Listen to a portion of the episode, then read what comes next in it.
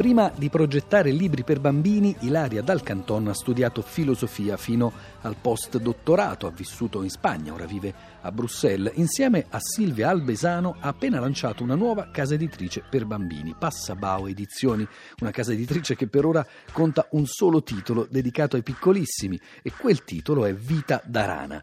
Cristina Faloci l'ha intervistata sul suo piccolo dizionario per animali poliglotti, un libro scritto da Ilaria Dal Canton e pubblicato nel 2013 per le edizioni di Corraini.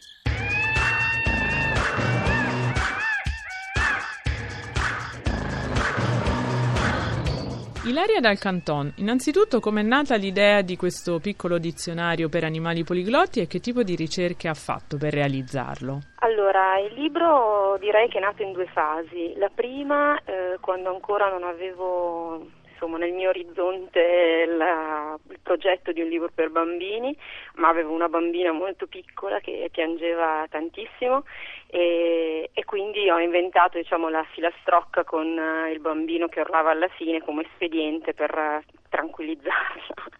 La seconda fase invece quando poco dopo ci siamo trasferiti con mio marito e mia figlia all'estero in Spagna e ho cominciato a frequentare un ambiente evidentemente molto internazionale e quindi mi è venuta l'idea di trasformare questa filastrocca in qualcosa di più interessante, ecco, e di lavorare sulle onomatopee dei versi degli animali su più lingue. Devo dire che la ricerca è stata particolarmente facilitata dal fatto che avevo a disposizione persone, la maggioranza insegnanti della scuola europea di Alicante dove lavorava anche mio marito, che mi hanno aiutato tantissimo perché ho chiesto insomma a varie persone di varie nazionalità, in alcuni casi c'erano anche conflitti, ad esempio in Spagna tra i catalani e i castigliani non erano d'accordo su tutti i versi degli animali, però insomma siamo riusciti ad arrivare ad una mm, conclusione pacificata e, e, così insomma grazie al loro aiuto ho potuto compilare la serie di onomatopee in varie lingue.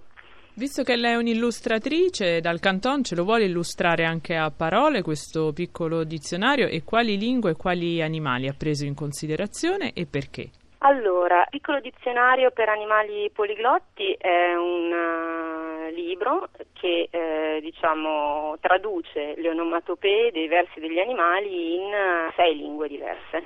Gli animali che ho preso in considerazione sono gli animali più alla portata, diciamo, dei bambini e quelli che avevano anche il verso, l'onomatopea più caratteristica, ovviamente a partire dall'italiano, perché ad esempio il ruggito del leone è roar in quasi tutte le lingue e se no diciamo, l'onomatopea viene declinata in modo molto meno interessante diciamo, nelle varie lingue prese in considerazione. Allora, le lingue sono l'italiano, l'inglese, il tedesco, lo spagnolo, il francese e il giapponese. Le prime cinque lingue sono state una scelta mia perché mi sembravano, se non le più importanti, quantomeno quelle eh, che per la nostra area linguistica risultano più accessibili. Ecco. Il giapponese è stata una scelta dell'editore e quindi un'aggiunta successiva. Insomma, diciamo, gli animali sono quelli più alla portata di un bambino, le, le scelte delle lingue, quelle anche con l'onomatopea più interessante, probabilmente proprio anche perché sono animali più vicini a noi, l'onomatopea è stata lavorata di più nelle, nelle varie lingue, insomma il verso di una scimmia probabilmente sarà lavorato meglio in altre lingue sul, a livello di onomatopea, ma nella nostra non è particolarmente codificato, mentre queste sono codificate in modo interessante. Qual è l'animale preferito da sua figlia? Probabilmente il galletto il verso del galletto cambia tantissimo di lingua in lingua e di cui secondo me la, l'onomatopea più divertente è quella inglese che è cock-a-doodle-doo. The dog goes woof, woof, woof, woof. The cow goes moo, moo, moo, moo. The duck goes quack, quack, quack, quack. And the owl says tweet, tweet. The cat goes meow, meow, bird goes tweet, tweet, tweet, tweet. The pig goes oink, oink, oink, oink. And the little mouse says squeak, squeak, squeak, squeak, squeak, squeak. These are the sounds that the animals make. These are the sounds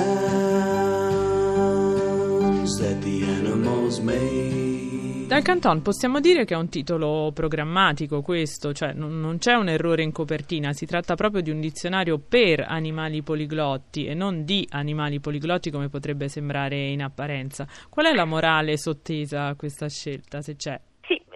Programmatico, nel senso che per me il gioco è quello che gli animali possano imparare le lingue, le diverse lingue. Non so se c'è una morale, più che altro è un gioco. Ho immaginato con questo di avvicinarmi all'immaginazione, insomma, dei bambini e la possibilità che siano gli animali stessi che viaggiando, insomma, si concedono il lusso di imparare le lingue del luogo in cui si muovono. Infatti, proprio su questo Ilaria Dal Canton, il dizionario, lo ha detto, rappresenta anche un modo giocoso per avvicinare i bambini all'onomatopea, ma anche evidentemente alle lingue straniere in genere.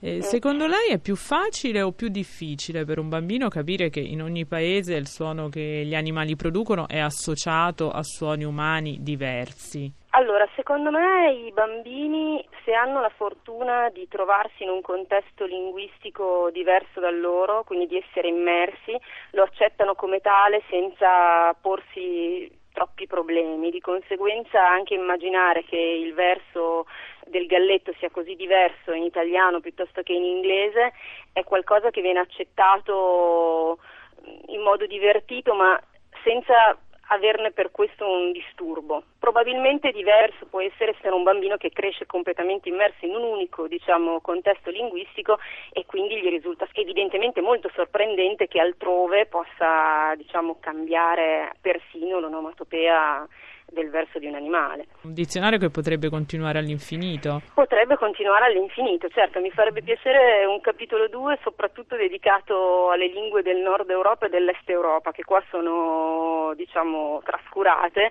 e di cui però ho sentito dire meraviglie.